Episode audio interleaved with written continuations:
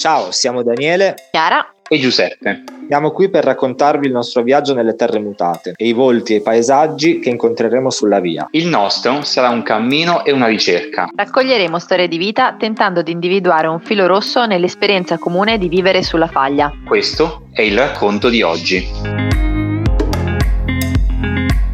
Ciao a tutti e tutti, oggi siamo partiti da Campotosto e siamo arrivati a Mascioni. Prima di raccontarvi del percorso di oggi volevamo rendervi partecipi di un momento di vita fortunato. Noi ci siamo sentiti fortunati perché ieri sera abbiamo passato una piacevole serata nella trattoria di Campotosto, che ora è nel piccolo complesso provvisorio di casette in cui ci sono anche bar, alimentari e posta. Qui eh, abbiamo cenato in compagnia di altre quattro camminatrici, Martina, Carlotta, Arianna e Michela, ma non solo. In un attimo siamo entrati a far parte della cena tra amici organizzata nel tavolone accanto tutti amici dei proprietari. Oltre alla bella sensazione di vedere dei giovani riunirsi in un paese distrutto per continuare a fare comunità e divertirsi insieme, la cosa bella è che ci hanno fatto sentire parte integrante del paese. Per una sera non ci siamo sentiti di passaggio. Veniamo al percorso di oggi, che è stato piuttosto breve.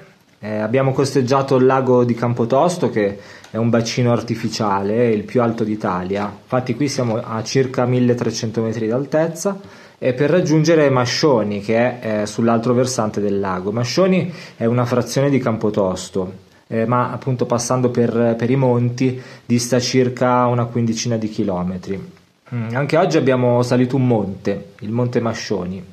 Eh, ci hanno accompagnato per tutto il tragitto le cime appenniniche eh, in lontananza eh, del Gran Sasso. Come ogni giorno, anche oggi ci siamo fermati per scrivere e questa è la scrittura di oggi.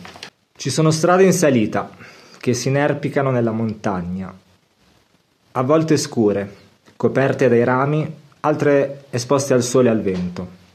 Il respiro si accorda col passo, lo sguardo è per i sassi che riempiono la via, per le radici che sbucano dal terreno, per gli approdi sicuri tra un cespuglio d'erba spinoso e l'altro. Si può anche sbagliare strada, Capita. Prima o poi la salita finisce, appare il valico, una discesa davanti, o magari un orizzonte nel quale perdersi. La fatica diventa gioia, l'animo si solleva, sono arrivato su, dove tira il vento. Ed è questo vento la promessa di un oltre, un luogo che ancora non si sa, ancora da venire. I sassi hanno la loro bellezza cruda, consistente e solida, che sprofonda nel tempo. Preferisco le margherite, bianche, gialle e verdi. Mi mettono sempre allegria. Conservano memorie tra i petali, in un giocoso alternarsi tra i mama e i non mama. Oggi vogliamo condividere un componimento di 11 parole, chiamato Petit Onze, piccolo 11. Genziana, in compagnia, per sentirsi parte di un paese tenace, campo tosto. Grazie per averci ascoltato, ci rivediamo domani, a presto. Ciao. Ciao, a domani. Ciao, a domani, ciao ciao.